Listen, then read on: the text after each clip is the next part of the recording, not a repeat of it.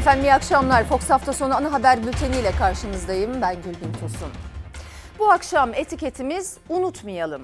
Bitlis'te helikopter kazasında şehit olan 11 askerimize, canımıza, Allah'tan rahmet, yaralı askerlerimize acil şifalar diliyorum. Birazdan ilk haberimizde 5 canımızın cenaze törenlerini izleyeceksiniz. Şehitlerimizi unutmayalım emi. Tabii daha sonra salgın haberlerini aktaracağım. Bugün vaka haritası erken saatlerde açıklandı. Rakamlar alarm veriyor. Ankara, İstanbul, İzmir'de vaka sayılarında büyük artış var. Bu demek oluyor ki İstanbul bugün resmi olmasa da kırmızı kategoriye girdi. Unutmayalım. Ankara'da sarıdan turuncu kategoriye. Unutmayalım ve ona göre davranalım. Siz de bu etiketle görüşlerinizi bizlerle paylaşabilirsiniz diyelim ve bültende öne çıkan başlıkları aktaralım. Esnaf aylar sonra ilk kez hafta sonu müşterilerine hizmet verdi. Esnaf memnun mu? TESK Başkanı hükümetten hangi taleplerde bulundu? Ulaştırma Bakanlığı 2020 yılı demiryolu hatları denetiminde hedefe ulaşamadık dedi. Bu durumun şaşırtan sebebi ne? Milli Eğitim Bakanlığı 20.000 sözleşmeli öğretmen atama takvimini açıkladı. Eğitim sendikalarının itirazı ne? Ve çaresizliğin haberi, kod 29 gerekçe gösterilerek PTT işçiliğinden çıkarılan 3 çocuğuna ekmek götüremeyen kanser hastası bir babanın haberi. Hepsi ve daha fazlası birazdan ama önce şehitlerimiz. Bitlis'te helikopter kazasında şehit olan askerlerden 5'i daha son yolculuklarına uğurlandı. Şehit evlerinde yas vardı. Şehit Assubay Kıdemli Çavuş Şükrü Karadirek'i eşi 5 ay önce dünyaya gelen oğluyla son yolculuğuna uğurladı. Şehit Assubay Kıdemli Başçavuş Mehmet Demir'in cenaze namazını ise emekli imam olan dayısı kıldırdı.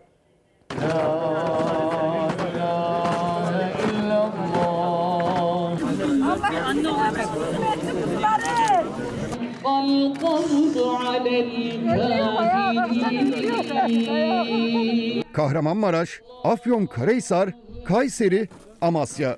Tatvan'da kaza kırma uğrayarak düşen helikopterde şehit olan 5 askerimiz gözyaşları ve dualarla vatan toprağına emanet edildi.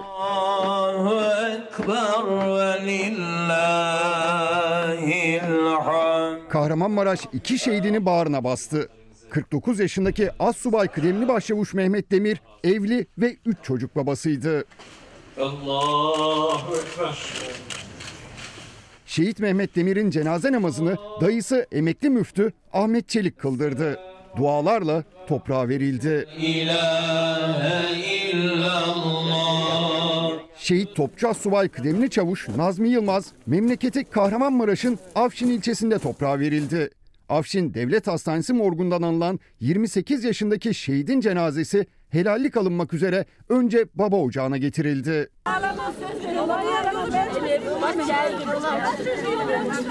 Şehidin annesi Elif Yılmaz cenazede oğlunun şapkasını taktı. Sen de yiğit. 29 yaşındaki şehit teknisyen Assubay Kıdemli Çavuş Şükrü Karadirek'in albayrağa sarılı cenazesi memleketi Afyonkarahisar'da gözyaşlarıyla karşılandı. Şehit Şükrü Karadirek 1,5 yıl önce evlenmişti. Acılı eşi 5 ay önce dünyaya gelen oğluyla karşıladı şehidini. Hak ve hukuklarınızı helal eder misiniz? Bütün milletimizin başı sağ olsun. Rabbim böyle acılarla bizleri bir daha karşılaştırmasın. Şehit Şükrü Karadirek gözyaşları ve dualarla toprağa verildi. Uzman çavuş Hakan Gül'ün cenazesi de memleketi Amasya'nın Doğantepe köyündeki baba ocağına getirildi. Ailesi şehidin Türk bayrağına sarılı naaşını hoş geldin diyerek karşıladı. Hoş geldin abi. Abi hoş geldin. Oğlumuz hoş geldin. Piyade uzman çavuş Hakan Gül evli ve 2 çocuk babasıydı. 45 yaşındaki şehit cenaze töreninin ardından toprağa verildi.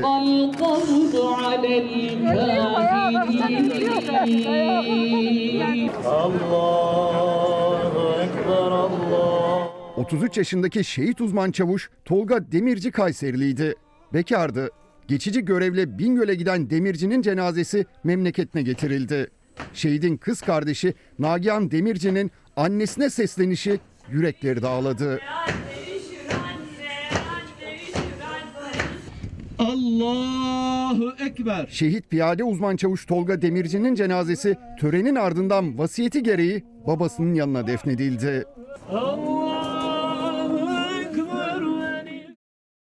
Bir kez daha şehitlerimize Allah'tan rahmet, yakınlarına başsağlığı, yaralılarımıza acil şifalar diliyoruz. Ve koronavirüs. Efendim, normalleşme adımları atıldığından bu yana en kritik gündü bugün. Çünkü aylar sonra ilk kez cumartesi günü sokağa çıkma yasağı uygulanmadı. 81 ilin tamamı dışarıdaydı ama en korkutucu kalabalık görüntüleri her zaman olduğu gibi İstanbul'da kaydedildi. Keşke kalkmasaydı, çok kötü oldu yani. Bu kadar dip dibe, çok fazla yoğundu. Bugün ekstra bir yoğunluk var. 3,5 ay sonra kısıtlamasız ilk cumartesi gününde sokaklar, meydanlar, caddeler bu haldeydi. İstanbul'un pek çok noktasında adım atacak yer yoktu. Trafik yoğunluğu gün içinde %80'e ulaştı. İstiklal Caddesi de sahillerde salgın öncesi kadar kalabalıktı.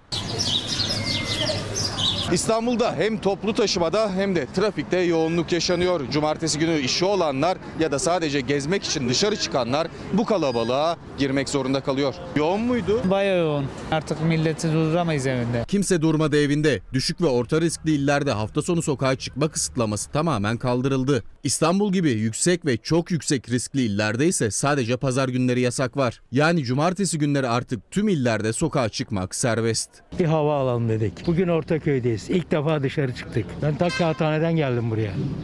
Şimdi tekrar otobüse bineceğim, korkuyorum. Maskenin içinde bir maske daha var. Korkarak da olsa İstanbullular sokaktaydı. Hatta saat 21 ile sabah 5 arasında uygulanan yasak biter bitmez dışarı çıkanlar vardı. Sabah 5'te geldik, bu yer bulamıyoruz. Sosyal mesafe yok. Normalleşmenin ardından sokağa çıkma kısıtlamasının uygulanmadığı ilk cumartesi gününde Galata Köprüsü salgın öncesi haline döndü. Yoğunluk o kadar fazla ki maske takılsa bile sosyal mesafe korunamıyor. Hatta gelen balıkçılar olta atacak yer bile bulamıyor köprü üstünde. Tuttunuz mu balık? Yok ya, yer tutmaya yer yok ki. Durmaya yer yok. Beklediğimiz cumartesilerin ilki, devamı kıymetini bilmemize bağlı. Sağlık Bakanı Fahrettin Koca sokaklar dolmaya başladığı anlarda sosyal medyadan böyle uyardı. Ancak ilerleyen saatlerde İstanbul daha da kalabalıklaştı. Kalabalıktan uzak kalmak istiyoruz. Özellikle kumpir yemeye geldik buraya. Uzun bir aradan sonra iyi oldu yani. Dolaşmaya çıktık öyle bir. En son hangi cumartesi dışarı çıkmıştınız, hatırlıyor musunuz? Vallahi 4 ay falan oldu. 4 ay sonra ilk defa çıktık. 5 gün çalıştığımız için hafta içi eve kapalı kalmıştık. İstanbullu sokağa çıkma kısıtlamasının olmadığı cumartesinin keyfini sahil şeritlerinde çıkarıyor. Her ne kadar kalabalık olsa da herkes bir şekilde önlemini almaya çalışıyor. Evet, sosyal mesafe var. Tabii. Maskeler var. İlk cumartesi ya. Hava alıyor millet. Aylardır hafta sonları sadece turistlere ev sahipliği yapıyordu Taksim Meydanı ve İstiklal Caddesi. Ama bugün salgının başından bu yana en yoğun anlarından birini yaşıyor. İstiklal Caddesi ve Taksim Meydanı'nda da birbirine çarpmadan yürüyebilmek zordu. Akşam saatlerine doğru daha da arttı yoğunluk. Sağlık Bakanı Koca yine sosyal medyadan seslendi dışarıda olanlara. Tüm gün dışarıda kalma kısıtlaması yok. Yavaş yavaş evin yolunu tutsak. Belgrad Ormanı'nda aylar sonra piknik yoğunluğu yaşandı. Gün boyunca denetimler havadan da sürdü. Kısıtlamasız ilk cumartesi günü yurdun birçok yerinde cadde ve sokaklar doldu taştı. Bursa, Uludağ tıklım tıklımdı. Antalya ve Bodrum'da ise vatandaşlar sahile akın etti. Sahiller, kayak merkezleri, cadde ve sokaklar tıka basa doldu.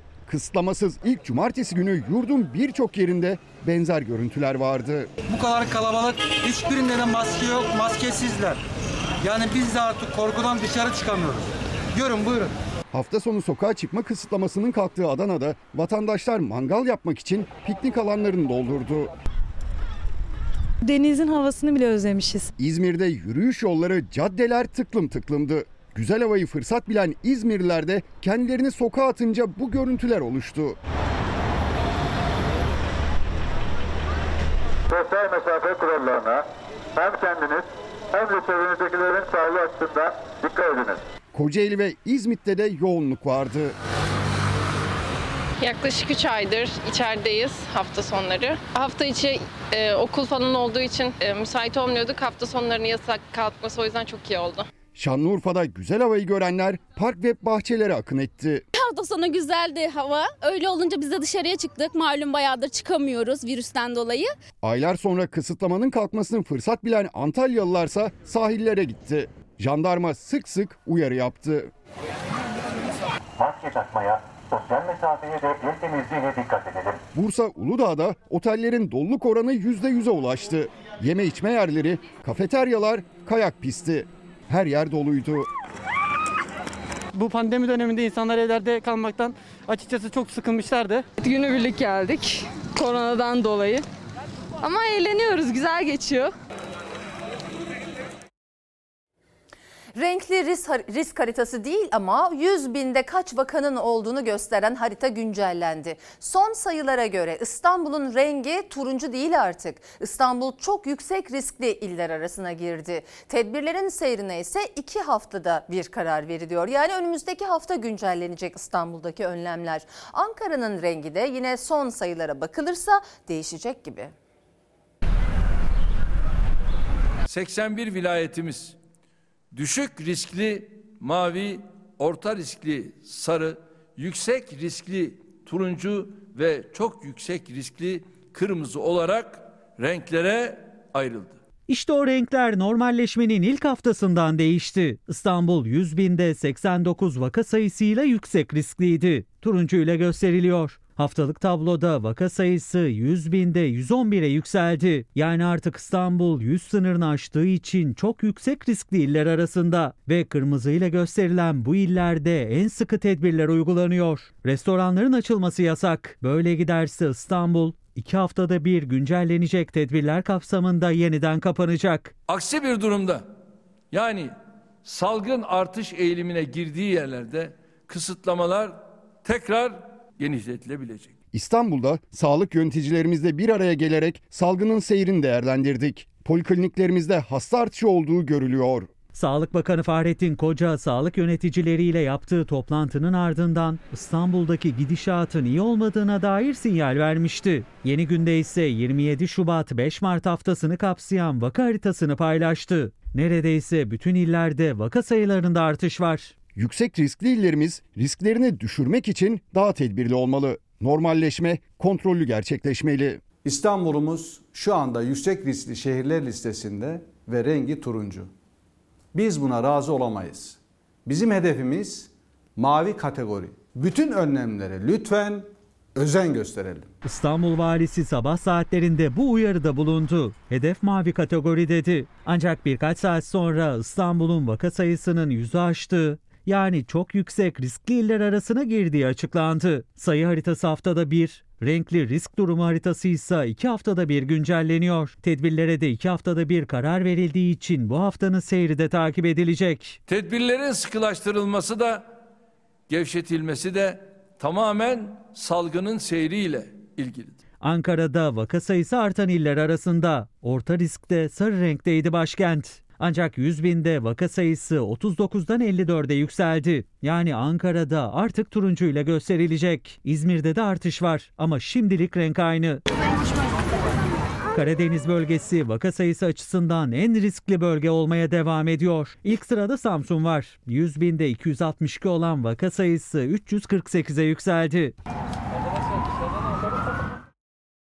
Efendim bugün gördük ki İstanbul'da vaka sayıları gerçekten ciddi bir yükselişe geçti. Bu nedenle lütfen ve lütfen dikkat edin ve kırmızı kategorideymiş gibi davranın diyorum. Ayrıca sağlığımız en önemlisi ve de esnaf da ikinci bir kapanmayı kaldıracak gücü yok esnafında. Bunu da belirtelim, devam edelim. Güncellenen risk haritasından da anlaşılacağı gibi vaka sayıları hızla artıyor. Uzmanların normalleşme endişesi de günden güne katlanıyor. Düşen aşılama hızıysa bu endişenin en önemli kaynağı. Metrekareye düşen insan sayısı artarsa, yine mesafeye dikkat edilmezse çok büyük bir patlamayla karşı karşıya olabiliriz. Önümüzdeki hafta 11 binler değil herhalde 20 binin üzerinde vakayla uğraşmak durumunda kalırız. Biz 6 bin rakamlara kadar düşmüşken Şimdi 12.000'e yaklaşmak üzereyiz. Bir de bu insanların hepsini şimdi bir araya koyduğumuzda bulaşmanın ortaya çıkması kaçınılmaz olacak maalesef. 2 hafta sonra vaka sayılarında, hastaneye başvurularda, yoğun bakım yatışlarında artış görebiliriz. Vaka haritasına da yansımaya başlayan normalleşme nedeniyle uzmanlar endişeli. Çünkü 2 hafta öncesinin yansıması olan koronavirüs tablosu halihazırda alarm veriyor. Günlük vaka sayısı 11.000'in üzerinde. Ağır hasta sayısı ise 20 Şubat'ta 1180'e kadar gerilemişti. Yeniden 1232'ye yükseldi. Sadece klinikte takip ettiğimiz ağır hastalarda değil, yoğun bakım hastalarının sayısında da bir artış var. Bu da hiç iç açıcı bir durum değil. Son birkaç gün içerisinde Covid servislerine yatan hasta sayımızda bir artış var. Ben hastane binasına girerken de bunu hissettim. Bizim polikliniklerimizin önünde bekleşen hasta sayılarında da çok dramatik artışlar var. Hacettepe Üniversitesi Aşı Koordinatörü Profesör Doktor Murat Akova, Çalar Saat hafta sonunda İlker Karagöz'ün konuğuydu. Aşılamanın çok hızlı gerçekleştirilmesi gerektiğini söyledi.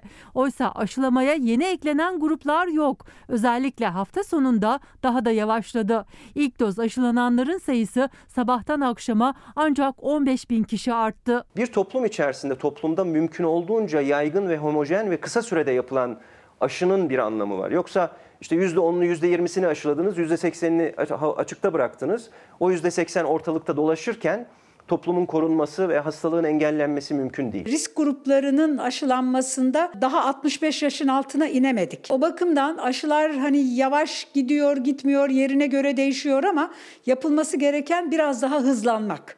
Madem ki biz açıldık, artık normalleşme sürecine giriyoruz.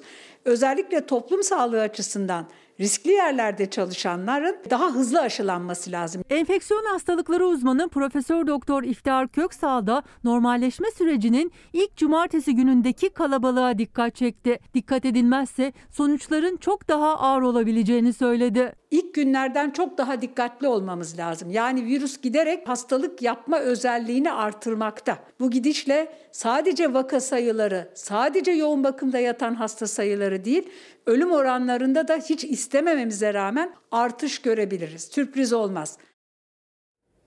İzleyicimiz kısıtlamalar gevşetilirken sağlık çalışanlarının istifa hakkının 5 aydır elinden alındığını unutmayalım. Sağlık çalışanları artık çok yoruldu, lütfen sesimizi duyurun demiş, duyurmuş olalım. İlginç Birey isimli bir hesap, zaten ekip eksiğimiz varken mevcut şartlar rezalet olduğu için cerrahinin seçilme oranı çok azaldı. Böyle giderse birkaç sene sonra ameliyat yapacak cerrah bulamayacağız, unutmayalım diyor. Sağlıkçıların çalışma şartlarını unutmayalım, korona tedbirlerine uyalım demiş Volkan Gönüllü. Sayın seyirciler, okul hemşireliği sağlık ve eğitimin kesiştiği bir meslek dalı. Her iki grupta aşılanıyor ama okul hemşireleri nedense kapsam dışında. Gün içerisinde Covid şüphesiyle başvuran birçok öğrenci ve öğretmen oluyor. Bunların içerisinden pozitif çıkanlar da oluyor maalesef ve biz bunlarla yakın temasta kalıyoruz. Okul hemşireleri listeye alınmadı mı, aşı listesine? Aşı listesinde yok. Şu ana kadar aşı programına alınan 2 meslek grubu var. Biri sağlık çalışanları, diğeri ise eğitimciler. Okul hemşireleri ise hem birer sağlık çalışanı hem de eğitimin merkezinde virüs tehdidiyle çalışıyorlar. Yüz yüze eğitimin başlamasına rağmen aşı programına alınmadılar hala. Okul hemşirelerinin de 100, 200, 300, 400 öğrencilerle birebir gerekli hemşirelik uygulamalarını yaptıkları için riskli grupta oluyorlar aslında. Okul hemşireleri Milli Eğitim Bakanlığı'na bağlı olarak çalışıyorlar. Sağlık kurumlarında çalışan arkadaşlarımız kadar biz de risk altındayız. Fakat aşı önceliğimiz maalesef yok. 4 yıldır Bursa'da özel okulda hemşire olarak görev yapıyor Çağla Çolak. Okulların kademeli olarak açılmasıyla birlikte o da öğretmenler gibi işine döndü. Salgın döneminde öğrencilerin sağlığı için görev başında ama aşı listesinde onun adı yok. Pandemi süreci maalesef bizi de çok etkiledi. En azından bu süreçte bizim için bireysel başvuru yapıp randevu alabileceğimiz bir sistem geliştirilmesi gerektiğini düşünüyorum. Okul hemşirelerinin bu talebi Türk Hemşireler Derneği'nin de gündeminde. Dernek Başkanı Sevilay Şenol Çelik gelen şikayetler üzerine Sağlık Bakanlığı'na durumu iletti. Ancak henüz dönüş olmadı. Biz aslında Sağlık Bakanlığı'na gittiğimizde, görüşmelerimizde okul hemşirelerinin de aşılanması konusunda taleplerimizi bildirdik. Sağlıkta performans ölüm demektir. Yeni geldi, yemeğe gidemedik. Yeni geldi, giydiğimiz kıyafetler, taktığımız maskeler yüzünden 6 saat, 10 saat, 20 saat su içmeden, tuvalete gitmeden çalışmak zorunda kaldık. Pişman mıyız? Hayır, değiliz. Okul hemşirelerinden aşı talebi yükselirken hastanelerdeki sağlık çalışanları da bir kez daha seslerini duyurmak için eylemdeydi. Salgında neredeyse bir yılın geride kaldığını hatırlattılar. Bu süre zarfında hala ek ödemede adalet sağlanamadığını söylediler. İnsanların ölüm kalım mücadelesi verdiği bu dönemde maaş ile ilgili bir talebi konuşmayı şimdiye kadar doğru bulmadı. Fakat ek ödeme olarak yapılan adaletsiz dağıtım bu konuda açıklama yapmamızı ve harekete geçmemizi zorunlu kılmıştır. Biz sağlık emekçi alnımızın terinin hakkımızı istiyoruz.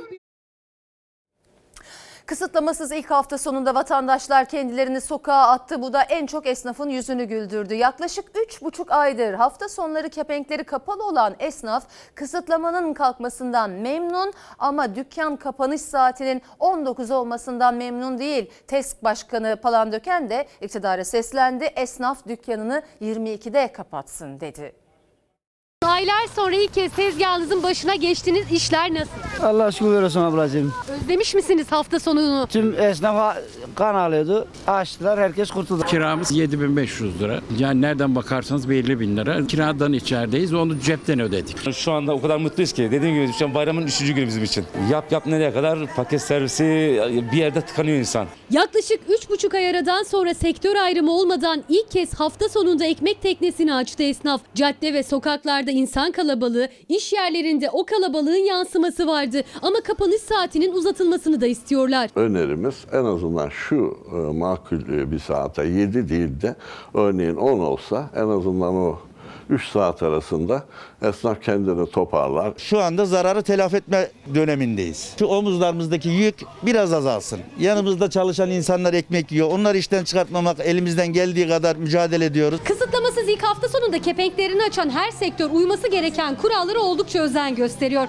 Örneğin bu lokantada 10 masa var ancak 3 tanesinde müşteri ağırlanıyor. Çünkü kurallar bunu gerektiriyor. Zira vakaların artışı demek yeniden kısıtlamaların gelmesi, kapanmak demek. Esnaf için bittik demek. Biz hep zaten geriden geliyoruz. Bir adım öne atmaya çalışırsak 5 adım geri gidiyoruz. Ben artık pazar günleri açamıyordum dükkanı çünkü işim yoktu. Aklıma bile getirmek istemiyorum. Yine eski günlere dönmek istemiyoruz. Omuzlarındaki borç yükü dağ gibi. Ödenmesi gereken kiraları, faturaları, kredileri var. Esnaf kısıtlamaların kaldırılmasından memnun ama Çalar Saat programında İlker Karagöz'ün konuğu olan TESK Başkanı Bendevi Palandöken'den iktidara çağrı vardı. 10-11 civarı bizim için biraz daha uygun saatler. Biz daha önceden saat 10.30-11 arası mesela doluyduk. Umarım ileriki dönemlerde uzun açık kalsın yani. Sonuçta gırtlağa geçti o borçlar yani. Artık böyle rahat bir nefes almak istiyoruz. Esnafın beklentisi yüksek. İkinci bir kapama olursa Allah göstermesin zaten esnaf bitti diyeceğiz. Kapalı olmak demek kirayı cepten ödemek demek.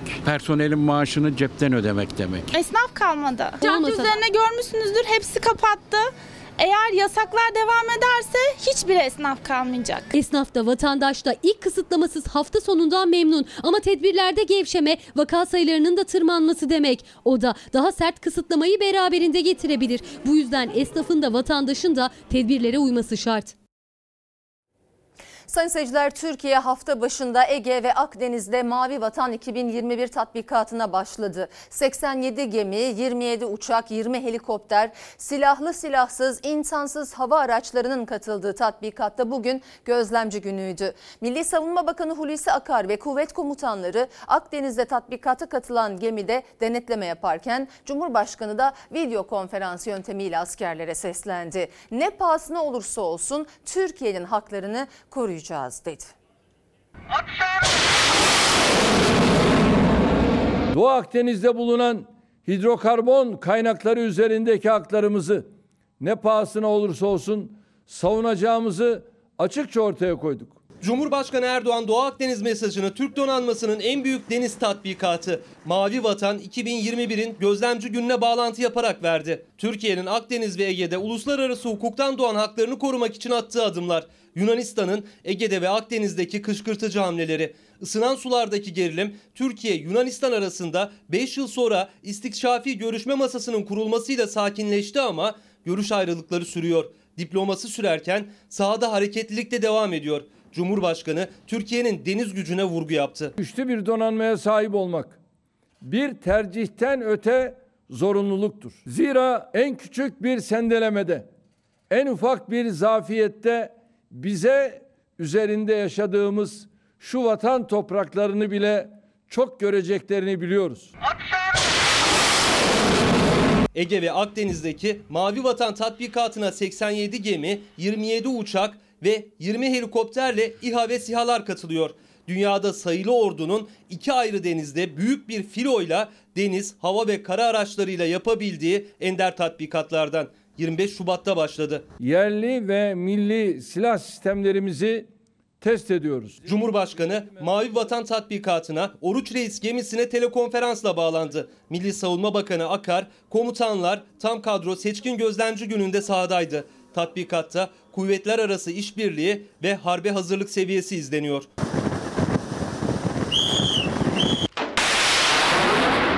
Hep söylediğimiz gibi hiçbir ülkenin toprağında, denizinde, egemenliğinde gözümüz yoktur. Vatanımızı ve haklarımızı korumaya çalışıyoruz. Cumhurbaşkanı bir kez daha Akdeniz'de kıyıdaş ülkelerin uluslararası hukuktan doğan haklarına işaret etti. Yerli ve milli silah sistemlerinin de test edildiği Mavi Vatan tatbikatı Türkiye'nin deniz gücünü tüm dünyaya göstermesi açısından önem taşıyor. 25 Şubat'ta başlayan tatbikat pazar günü tamamlanacak.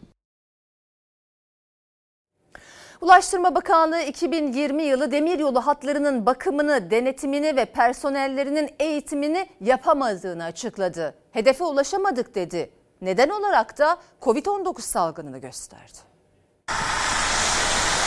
Faaliyet raporunda bakanlığın demir yollarıyla ilgili denetim hedeflerine ulaşamadığının açık bir itirafı yer aldı. Dünyayı ve ülkemizi etkisi altına alan Covid-19 salgını nedeniyle hedeflenen denetimler gerçekleştirilememiştir. Covid bu işe bahane edilemez. Mazeret olmaması lazım. Ulaştırma Bakanlığı 2020 yılında demir yollarında yapılması gereken bakım ve onarımın sadece onda birini yapabildiğini söyledi. Personel eğitim ve denetiminin yapılamadığını, gerekçe olarak da Covid-19'u gösterdi. Ulaştırma Bakanlığı'nın denetim hedeflerine ulaşamamasına virüsü bahane göstermesini kabul etmiyoruz. Eksik bırakılan işler üzerinden büyük hatalar, büyük can kayıpları, kazalar meydana gelmektedir. Ulaştırma Bakanlığı 2020 yılı faaliyet raporunu açıkladı.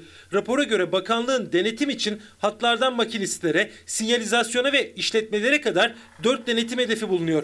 Onlardan en önemlisi ise demiryolu hatlarının bakım ve onarımı. Resmi rapora göre 2020 yılında demiryollarındaki 4 ana hedefin 4'üne de ulaşılamadığı gün yüzündedir. Demir yollarında art arda yaşanan ölümlü kazaların acısı hala tazeliğini koruyor. Bakanlığın raporunda 2020 yılı için 344 kilometrelik bir hatta bakım ve onarım işleminin gerçekleştirilmesi gerektiği ama yıl sonunda sadece 52 kilometrelik bir hatta bakım yapıldığı, hedefe ulaşılamadığı yazıyor. Hattın denetimlerinin muntazam yapılması gerekiyor. Özellikle hat üzerinde eksik bırakılan hat kesimi vardır. Yapılmadığı takdirde Çorlu'da buna örnek bir kaza, büyük bir facia oldu. Yurttaşlarımızı kaybettik. 25 kişinin hayatını kaybettiği Çorlu tren faciası, Ankara hızlı tren kazası hatlardaki bakım ve onarımdaki personel eğitimindeki eksiklikleri gözler önüne sermişti. Bakanlığın 2020 faaliyet raporuna göre makinist ve emniyetten sorumlu kritik görevlerdeki personeller için yapılması gereken 8 denetimden de yalnızca biri gerçekleştirilebildi. Denetim, bakım, onarım, eğitim hedeflerine ulaşılamamasının nedeni bakanlığa göre Covid-19 salgını. İşletmelerin, yönetim sistemlerinin ve çalışanlarının yeterliliklerinin denetlenmesi, Ulaştırma Hizmetleri Denetleme Genel Müdürlüğü tarafından yürütülecektir. Ancak dünyayı ve ülkemizi etkisi altına alan Covid-19 salgını nedeniyle hedeflenen denetimler gerçekleştirilememiştir. Bu anlayış maalesef demir yollarında yeni kazalara davetiye çıkarmaktır. Ulaştırma Bakanlığı'nın denetimleri yerine getirmesi, demir yollarında can ve mal güvenliğini sağlaması gerekir. Pandemi döneminde Türkiye'de demiryolu taşımacılığı hiç durmadı. Ama Ulaştırma Bakanlığı'nın raporuna göre demiryolu hattı denetimleri, bakım onarımı Covid-19 nedeniyle durdu. Muhalefet yeni facialar olabilir uyarısı yaptı. Bahar aylarının gelmesiyle turizm sektöründeki yeni dönem hazırlıkları da hızlandı. Cumhurbaşkanı Erdoğan Nisan ayında sezonun başlayacağını söyledi. Turizmciler de heyecanlı ama iktidardan beklentileri var. Turizmci 2021 yılı için tesislerini hazırlamış durumda. Büyük bir umut var. Olumlu gelişmelerle birlikte Nisan ayında turizmin engelsiz ve güvenli biçimde başlayacağına inanıyorum. Cumhurbaşkanı turizmde yeni sezon için Nisan ayını işaret etti. 2020 yılını pandemi nedeniyle kayıp yıl olarak niteleyen turizmciler de yeni sezonu iple çekiyor ama alınması gereken önlemlerin de altını çiziyor. Turizm çalışanlarının aşılanması gerekmektedir ki sahada hazır olsunlar. Pandeminin en çok vurduğu sektörlerin başında turizm. Geçen yıl hedeflenen turist sayısının gerisinde kalındı. 2021 yılı turizm sezonu için daha önce Turizm Bakanı Nisan ayını işaret etmişti. Cumhurbaşkanı Erdoğan da Alman Şansölye Merkel'le yaptığı görüşmede turizm sezonu için Nisan ayı dedi. Mayıs sonu gibi uluslararası seyahatin başlayacağına dair sinyaller aldık. Geçen sene 15 milyon turist geldi. 2021 yılında tahmin olarak 30 milyona yakın bir turist yakalayabiliriz. Bu yıl umutlar daha yüksek ama sezon açılmadan sektör çalışanlarının aşı önceliğine alınması gerektiğini söylüyor turizmciler. Konaklama sektöründe tahmin olarak 1,5 milyon civarında bir aşılanması gereken turizm çalışanı var. Bir çarpanla baktığımız zaman 5 milyona yakın yanındaki hediyelik eşyacısı, tur otobüsçüsü, acantacı, rehberi. Ege Turistik İşletmeler ve Konaklamalar Birliği Başkanı Mehmet İşler, turizm sektöründe faaliyet gösteren yaklaşık 5 milyon kişinin aşılanması gerektiğini söyledi sezon başlamadan. Yurt dışından beklenen turistlere dikkat çekti. Avrupa Birliği turist göndermemesi için birçok bahaneler yapıyor. Aşılama oranımız Avrupa'da ülkelerden aşağı olursa burayı bir riskli ülke olarak gösterebilir. Türkiye'ye gelişleri engellemek için bir haklı sebep yaratabilir. Turizmciler Mart ayında son kez ödenecek kısa çalışma ödeneğinin Nisan ve Mayıs aylarına uzatılmasını istiyor. Biz Nisan ve Mayıs aylarında kalifiye elemanlarımızın çoğunu işsiz bırakmak zorunda ya da işten çıkartmak zorunda kalacağız. Bu da sezon hazırlığında ciddi bir kan kaybı demektir. Masada kaybetmek istemiyoruz, sahada biz kazanırız. Geçtiğimiz yıl güvenli turizm sertifikasıyla plajlarda, otellerde, restoranlarda uygulanmaya başlanan pandemi tedbirleri bu senede sıkı şekilde devam edecek. Yüz binlerce öğretmen adayı atama beklerken Milli Eğitim Bakanlığı 20 bin sözleşmeli öğretmen atama takvimini açıkladı. 20 bin aday yeni eğitim öğretim yılında yani önümüzdeki Eylül ayında işbaşı yapacak. Ancak eğitim sendikalarının hem atama sayısına hem de takvime itirazı var. 20 bin ek atama daha gelecek. Öğretmenlerimizin bu konuda beklentilerini biliyoruz. 20 bin öğretmen sayısının çok yetersiz olduğu açık. Yaz aylarında emekli olan öğretmen sayısı zaten 20 bin. 20 bin sözleşmeli öğretmen ataması için Milli Eğitim Bakanlığı ilana çıktı. Başvuru tarihleri ve branşlar açıklandı ama Eğitim İş Sendikası bakanlığın verileriyle rakama itiraz ediyor. Milli Eğitim Bakanlığı'nın kendi resmi açıklaması 109.016 öğretmen açığı. Siz bir taraftan diyorsunuz ki benim 109.000 öğretmen eksiğim var diyorsunuz ve akabinde 20 bin öğretmen ataması için ilana çıkıyoruz. Çocuklarım maalesef öğretmen olduğumu da biliyor, bir depoda çalıştığımı da biliyor. Hayat bazen acımasız bu konuda. Yüz binlerce eğitim fakültesi mezunu öğretmen atama bekliyor. Milli Eğitim Bakanlığı ise 20 bin sözleşmeli öğretmen ataması için takvimi açıkladı. KPSS puanı 50 ve üzeri olan adaylar 15-26 Mart tarihleri arasında bakanlığa ön başvuruda bulunacaklar. 17 Mayıs-6 Haziran arasında sözlü sınavlar yapılacak. Atananların listesi 8 Temmuz'da açıklanacak. Yani 20 bin öğretmen Eylül ayında yeni eğitim öğretim yılında işbaşı yapacak. 20 bin öğretmen emekli oldu zaten. Alacağınız 20 bin öğretmen ancak bu emekli öğretmenlerin yerini doldurabilir.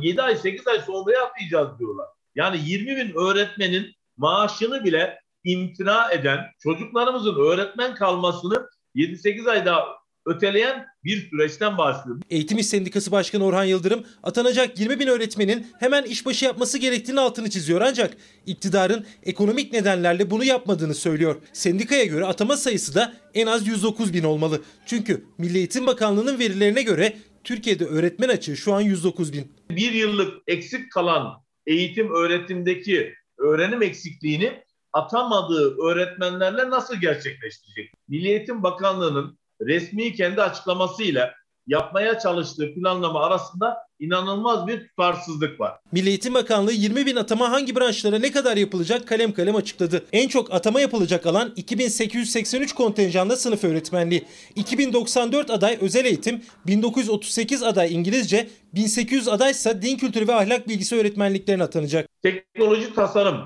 2843 ihtiyacı olduğunu kendisi ilan etmiş. Milli Eğitim Bakanlığı'nın alacağı öğretmen 150. Bakın %5 bile değil. Özel eğitim öğretmenlerinin ihtiyaç sayısını 22.427 olarak açıkladı. Peki alacağı öğretmen sayısı kaç? 2094. 6. yılım ama ek iş yapıyorum. İnternetten tespit satıyorum. 450.000'e yakın atama bekleyen öğretmen var. Yeni eğitim öğretim yılında atanacak 20.000 öğretmen atama bekleyenlerin %5'i demek. Eğitim fakültelerinin her sene 40.000 yeni mezun verdiği de hesaba katılırsa adayların sayısı her sene katlanıyor. Yüz binlerce öğretmen adayı iktidardan yeni müjde bekliyor. Biliyorsunuz öğretmenlerin aşılanmalarına henüz başlanmadı. Bu büyük bir sıkıntı. Biliyorsunuz liselilerin de çok büyük bir problemi var. Onu da sizlerle paylaşalım. Vaka sayıları 10.000'in üzerinde seyrederken kısıtlamaları gevşetmek hiç akıl kârı değil. 8 Mart Pazartesi günü 6 milyon öğrenci sınavlara girecek. Neyin acelesi demiş. Sağlığımız en önemli varlığımız. Yanılma denemeyle olmaz bu işler. Unutmayalım diyor lise öğrencileri. Daha önce eylemlerini ekranlarınıza taşımıştık. Kod 29 gerekçe gösterilerek işten çıkartılan PTT işçileri arasında kanser hastası Ayhan Bostancı da vardı. 3 çocuk babası Bostancı 3 aydır işsizlikle baş başa. Ben kanser hastasıyım. 3 tane çocuğum var. Ekmeğimi çaldılar. 3 tane ekmek alıyordum. Evime ekmek götürüyordum.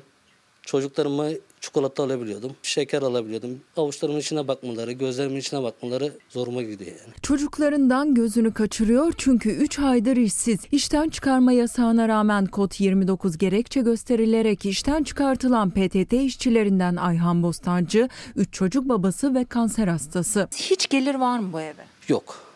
Hiçbir gelir yok. 14 yıldır çalıştığım kurumda 10 saniyede işten çıkarıldım. Çalıştığım süre içerisinde hiçbir tutanağım yok, uyarım yok. Ben işten çıkarıldığımda 29 nolu kodun ne olduğunu bilmiyordum. Ayhan Bostancı işten çıkartılırken ilk kez duyduğu o madde nedeniyle yeni bir işte bulamıyor. Çünkü işveren işten çıkarma yasağını yüz kızartıcı suçları kapsayan istisnai kodla deliyor. Kod 29'da işten çıkarılanlar tazminat alamıyor. Sicilleri nedeniyle de yeni bir işe giremiyor. Bu şekilde suçlanmak en büyük zoruma giden bir şey. İş başvurusu da yaptım. Form dolduruyoruz. Yani diye ben seni bu şekilde çalıştıramam diye. Sabıkalık gibi bir şey oluyor. Tek başıma olsam belki mücadele ederim. Ekmek alırım. Yarısını yerim, kendi karnımı doyurabilirim ama evde çocuklarıma ne yapacağım yani, avuçlarımın içine bakıyor. Bir yandan çocuklarına götürmesi gereken ekmek, diğer yandan yıllardır süren kanser tedavisi. Ayhan Bostancı'nın ikisine de parası yok. 2016 yılında kanser tedavisi başladı. 2018 yılında da tekrarlama yaptı. İşten çıkarıldığım için de şimdi sigortadan yararlanamadığım için... muayene olamıyorum, kontrollere de gidemiyorum. Sesini duyurmak için Ankara'ya da gitti ama yetkililer onu duymadı. Üstüne gözaltına alınıp bırakıldı. 35 yaşındaki Ayhan Bostancı işsizlikle, çaresizlikle baş başa aylardır. Çalıştığım arkadaşlar sağ olsun işte onlar 3 kuruş 5 kuruş öyle destek amaçlı gönderiyorlar. Faturaları arkadaşların gönderdiği parayla ödemeye çalışıyorum. Evde soba yakıyorsunuz, onda ne yanıyor? Vallahi komşularımız sağ olsun kömür kullanıyoruz. Marangozdan işte tanıdık komşularımız var. Çocuğumu okula gönderecek harçlık param da kalıyor. Eşiniz, dostunuz, arkadaşınız, tanıdığınız olmasa nasıl yaşarsınız? Yaşayamam. Normalleşme kapsamında düğünlere de kısıtlı da olsa izin verilmeye başlandı. Düğün alışverişleri yeniden hareketlendi. Düğün alışverişi için geldik.